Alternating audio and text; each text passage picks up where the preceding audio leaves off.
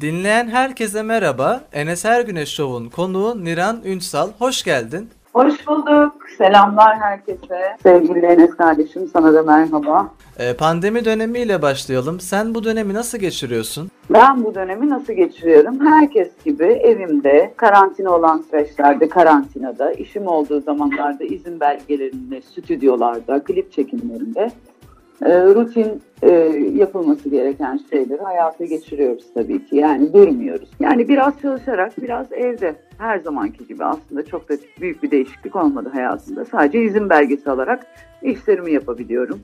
Biraz daha yapım işlerine ağırlık verdik. Yani kendi şirketimizden çıkan projelere, çıkacak olan projelere ağırlık verdik. Öyle. Sizin nasıl geçiyor? Ee, benim valla Sakarya'dayım ben. Evde geçiyor. Ee, ailemle birlikte. Ne güzel. Ee, bu korona sürecini geçirmeye çalışıyoruz hep birlikte. Herkes gibi yani. Evet, Hepimiz. herkes Ne gibi. güzel. En azından sağlıklıyız. Sevdiklerimiz yanımızda. Razıyım çilene derdine ah, Bazen uğra bize yok hiç Son şarkı Vay, bir Sezen Aksu şarkısı. Sesine Evet. çok yakışmış. Klipte işaret dili kullanarak da bir ilki yaptın. Evet. Bu şarkının sürecini anlatır mısın? Ee, bu proje yaklaşık dört buçuk ay önce e, hazırlık aşamalarına başlandı. Sevgili Emel Müftüoğlu, Müftüoğlu aracılığıyla e, sevgili Sezen Aksu'dan bu şarkıyı istedik. O da sağ olsun bizi kırmadı ve şarkıyı bana hediye etti. Ben de e, açıkçası bir Sezen Aksu hayranı olarak yıllardır bir şekilde farklı bir iş yapmak istedim. Yani e, herkesin yaptığının dışında bir şey yapmak istedim. Biraz daha fazla ilgi çekecek bir iş yapmak istedim. Takdir görecek, sevilecek ve beğenilecek bir iş yapmak istedim. E, uzun süre düşündüm açıkçası. Hani stüdyoda nasıl bir şekilde aranje etmeliyiz, sonrasında klip nasıl olmalı diye üstünde bayağı düşündüm. Ama öyle bir iş yapmalıydım ki öncelikle şarkının sahibi, gerçek sahibi yani Sezen Hanım beğenmeliydi projeyi. Benim için önemli olan oydu. Çünkü sadece benim beğenmem e, yetmeyecekti. Gerçekten onun da sevmesi benim için çok kıymetliydi. Dedim ki bu şarkıyı tamamen sahnede çalıp söylüyormuşuz gibi kaydedelim. Sonra bir stüdyo araştırmasına girdik. Aynen sahne kaydı gibi bir kayıt aldık.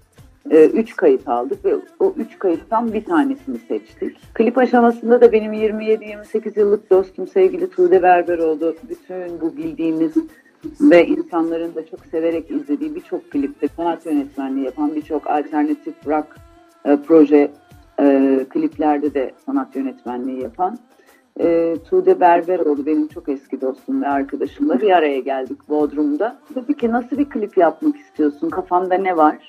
Dedim ki yani aslında hiçbir şey bilmiyorum ama bildiğim bir tek şey var. Ben ilk defa bir klipte senkron şarkı söylemek istemiyorum. Yani o klasik işte güzel makyaj, güzel kostüm, güzel mekan, güzel her şey güzel e, tabularını biraz yıkacak bir proje hayal ediyorum ama tam anlamıyla ne istediğimi de bilmiyorum ama istediğim bir tek şey var bu şarkıda ve bu klipte.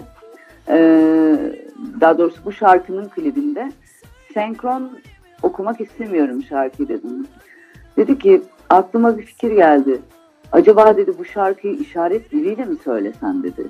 Bir de dedi pandemi sürecini anlatabiliriz. Çünkü insanların gündemi zaten dünyanın gündemi. Aa olur mu olmaz mı falan derken tabii o Bodrum'da yaşıyor.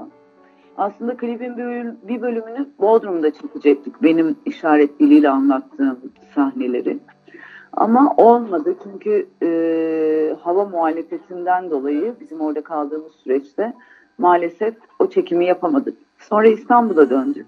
Dışarıdan bizim sürekli hep birlikte çalıştığımız ve Amerika'da yaşayan bir yönetmen kardeşimizle sürekli antrak e, bazı durumlar yaşadık. İşte dedim ki bazı görseller istiyorum. İşte şu görseller, bu görseller, insan manzaraları, kadın çocuk, anne, bebek, yaşlı, genç. Ee, bir takım dedim video görsellerine ihtiyacım var. Amerika'dan da sağ olsun sevgili Kürşat bize e, mail aracılığıyla bu görselleri gönderdi. Sonra montaj aşamasına geldik. Bayağı bir çalıştık yani. Sonra iki, iki hafta sürdü benim şarkıyı işaret diliyle öğrenmem. Ee, kurgu montajı da bittikten sonra işte müzikseverlerle buluşturduk. Tabii Sezen Hanım hem şarkının müzikal versiyonunu hem de klip versiyonunu çok beğendi. Ee, çok takdir topladık, çok sevildi. Ağlayan, izledikten sonra ağlayan, beni arayan çok arkadaşım, dostum oldu. Yani e, tabii bunlar benim çok gururumu, onurumu okşayan da şeyler aynı zamanda ve bunların dünyevi hayatta e, materyal bir karşılığı yok. Yani bu duygusal doygunluğun e, bir karşılığı yok. Yani bir maddeyle bir karşılığı yok. O yüzden dünyayı verselerdi bu kadar mutlu olmazdım. Yine kapıda kara geceler var Çileli başım Peki Arabesküye adlı bir proje yaptın. Allah Büyük ve Yalan şarkılarını yorumladın. Bu projeyi Evet. anlatır mısın? Miran Ünsal Arabesk Geceler. Miran Ünsal Arabesk Geceler de aslında bizim sahne projesi olarak hazırladığımız bir projeydi. Miran Ünsal Arabesk Nights projesi. Bu süreçte tam karantina dönemleri bittiğimiz dediğimiz süreçte e, Miran Ünsal Arabesk Geceler projesi hayata e, geçirmek istedim ve tamamen aslında sahne projesiydi. E, fakat ikinci dalga geldiğinde Ekim'in başıydı. E, biz tam bu projeyi sahneleyeceğimiz süreçte tanıtım videolarını çektik bu projenin. Sonra ikinci dalganın geldiğini öğrenince dedik ki proje elimizde kaldı. Ne yapmalıyım, ne yapmalıyım diye düşündüğümde projenin içinden repertuardan iki şarkıyı aldım. Besteci söz yazarları parasını ödedik.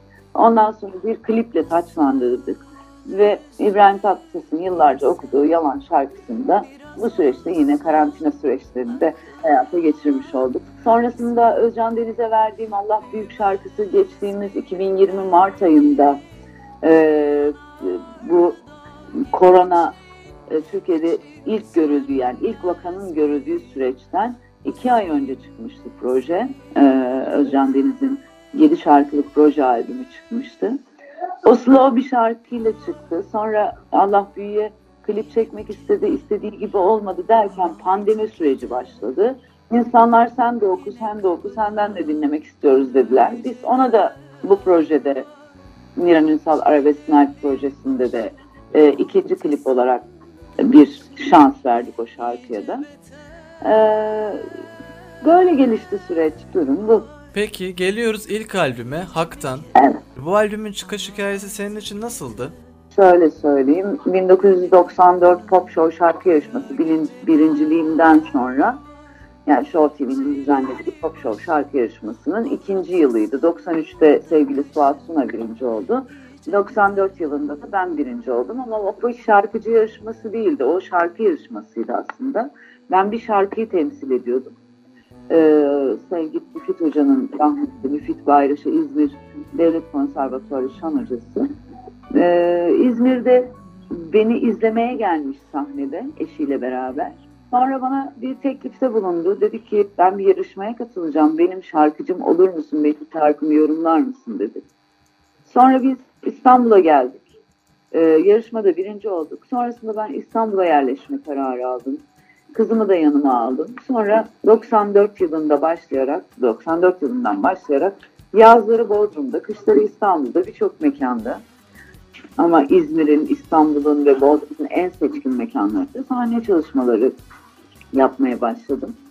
Sonrasında albüm süreci e, oluştu iki sene sonra. Rax firmasıyla ilk albüm gerçekleştirdik.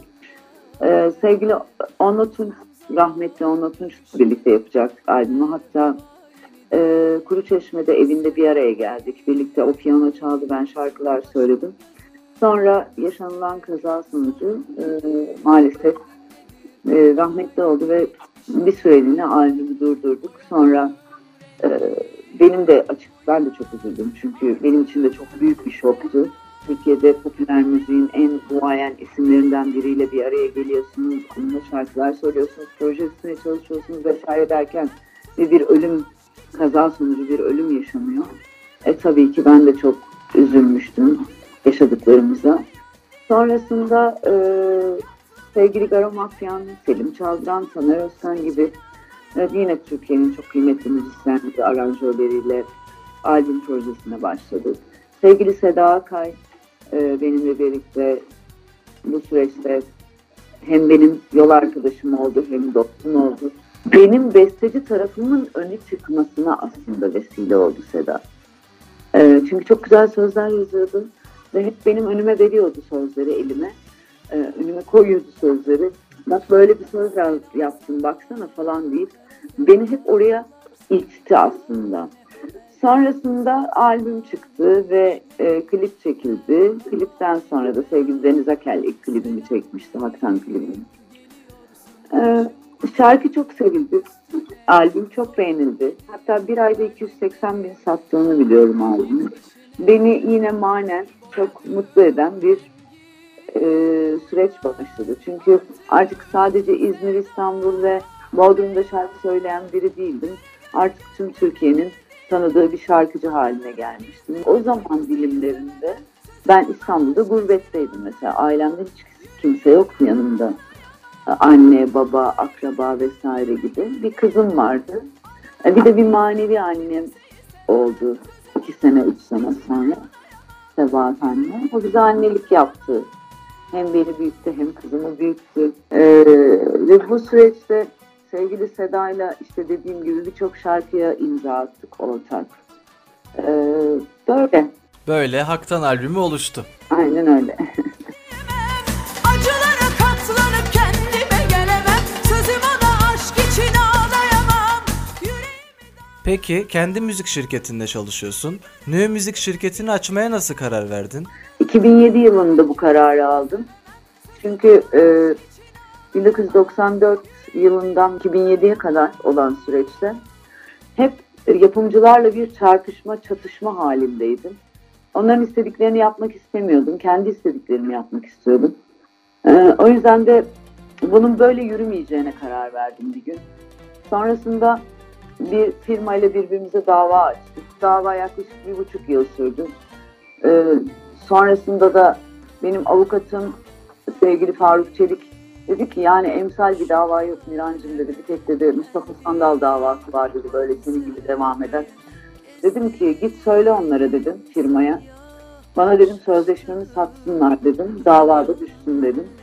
Yaklaşık 42 bin dolara sözleşmemi satın aldım firmadan. Dava düştü. Sonra kendi şirketimi kurdum. Ve o zamandan beri hep kendi müzik şirketimin üzerinden proje yapıyorum ve yaklaşık 14 yıl olmuş. Böyle. Ah be sevdaya düşe düşe kaldım Şarkı sözü yazıyorsun aynı zamanda. Melankolik bir tarafında var mı? Zaman zaman, her zaman değil tabii ki. Yani zaman zaman. Beni aslında şöyle söyleyeyim. eee, bana feyz olan, bana feyz veren ve ilham veren birçok şey var hayatta. Yani bu gerek insan, gerek çocuk, yani nefes alan, ha- ha- hareket eden, böyle diyeyim. Her şeyden aslında etkileniyorum ve eee feyz alıyorum. Dolayısıyla bunları mutlaka şarkılara yansıtıyorum. Ya melodilere ya sözlere yansıyor bunlar yaşadıklarım, gördüklerim. Ee, feyz aldığım çok şey var, ilham aldığım. Peki e, yeni plan projelerin var mı? Bundan sonrası için düşündüğün, yapmak istediğin bu önümüzdeki dönemlerde var mı? Ya da pandemi sonrası?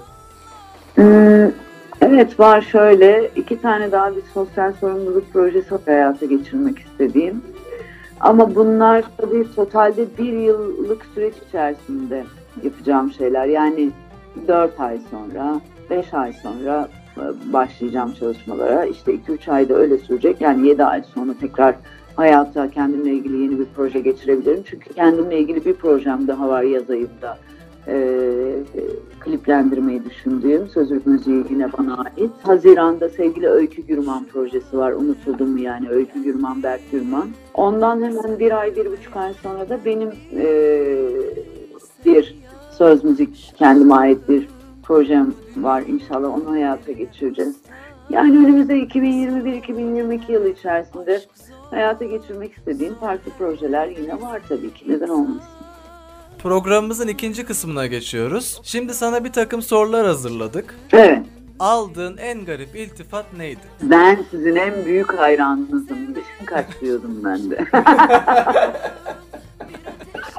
Yani en büyük hayran deyince benim aklıma yaş büyüklüğü geliyor. Ben sizin çok hayranınızım başka bir şey ama ben sizin en büyük hayranınızım lafı bana biraz komik geliyor ya. Sanki 95 yaşında 100 yaşında birisi benim hayranımmış gibi hissediyorum. Peki sana takılan bir lakap var mı? Yangın sesli. Vay çok iyi. Tam size anlatıyor. Aynen. Aşk her şeyi affeder mi? Yok, hayır. Her şey değil. Değil mi? Duruma göre değişir. Duruma göre değişir aynen. En sevmediğin özelliğin ne? İnatçılığı, İnatçı mısındır çok? felaket. Bununla alakalı bir hikayen var mı? Aa, var ama çok tehlikeli bir hikaye anlatmayayım. Üzülürsünüz. bir kız arkadaşımı inadım yüzünden delirtip arabayla postladığını biliyorum ya duvara. çok kötü yani. İnat edip arabada hayır yapmayacağım deyip duvara posladı kız sinirinden. Bu iyi bir şey değil tabii. Şimdi gülerek anlatıyorum da hoş değil tabii. Peki 15 sene sonrasına gidebilsen kendine ilk ne sorardın? 15 sene sonrasına gittiğimde kendime ilk neyi sorardım? Yapmak istediğim şeyleri yaptım mı diye sorardım herhalde. Ya da iyi bir insan olabildim mi diye sorardım. Kendi kendine konuşurken kendin sana en çok ne söylüyor? Ay ben kendimle ilgili hiçbir şey düşünmüyorum. Kendim haricinde her şeyi düşünüyorum. o yüzden yani bu soruya verecek bir cevabım yok. Kendimi çok düşünen biri değilim ben. Yapı olarak. Programımızın son kısmına geçiyoruz. Tamam. Şimdi sana senin hayatınla alakalı hatırlayamayacağın detaylarla sorular hazırladık. Haktan albümü çıktığında hangi tarihte çıktı Haktan albümü? 1996 13 Ağustos. Wow çok iyi. İlk albüm sonrası ilk konserini nerede verdin? Ortaköy. İyi Niyetlerim albümünde toplam kaç şarkı var? 9. Yalnız çok iyi. Normalde bu kadar hızlı cevaplanmıyor. Ben fil hafızası var bende. Ona göre sor soruları. 1987'den de girebilir. Senin yazdığın albümüne ilk giren şarkı neydi? Ee, ağlamaya hazır mısın? Hangi albüm? İlk albüm. Evet. Helal et. Ağlamaya hazır mısın? Bir türkü. Üç tane. Peki ilk albümde kaç şarkıya klip çektin? Üç. Hangi şarkılar? Hak'tan aşka davet helal et. Doğru mu? Doğru. Evet. Göçebe albümünün çıkış tarihi neydi? 2004. Peki şeyi ayı hatırlıyor musun? Mayıs galiba. Biraz geri Nisan mı? evet Nisan. 28 Nisan 2004. Vay be. Olsun bir ayla o kadar olur. Sana hakkımı helal ettim Yok bir sitemim Bir sene arayla iki albüm çıkardım o, o yıllar. Hatta pardon 2003 değil mi? Tabii 2003'te Ahmet Kaya Anıta bir taşta sen koy. Dinle sevgili ülkem albümü çıktı. Hatta biz o dönem plak firmasıyla şirketle birbirimize girdik. Benim haberim olma senin albümü çıkacak. Ee, nasıl sen böyle bir projenin içinde olursun bize haber vermeden diye bayağı bir birbirimize girdik. Göçebe albümünün yapım şirketiyle. Ondan sonra bir sene sonra da Göçebe çıktı. iki albümde yürüdü gitti. Bir şey olmadı yani. Bütün şarkılar sevildi iki albümde de. Ha, Şey de sevildi. Giderim de çok sevildi. Bir sene sonra Göçebe çıktı. O da çok sevildi. Yani Allah işte. Yürü ya kulum dedi herhalde. Bütün projeler patladı. Programımızın sonuna geldik. Gerçekten çok keyifli bir program oldu. İyi ki geldin. Çok teşekkür ediyorum Enes'cim. Sağ olasın. Ee, yapımda, yayında emeği geçen tüm e, herkese teşekkür ediyorum. Ben de konuk olduğun için, kırmadığın için çok teşekkür ederim. E, rica ediyorum, rica ediyorum. Kendine çok iyi bak. Hoşçakal. Bir olamam olmam herkes aynı değil ki. Gördüm ki oyun bozan bir aşıksın. Her kalpten bir oyuncak olur sanmışsın. Gönlün ister canın çeker hep alışmışsın.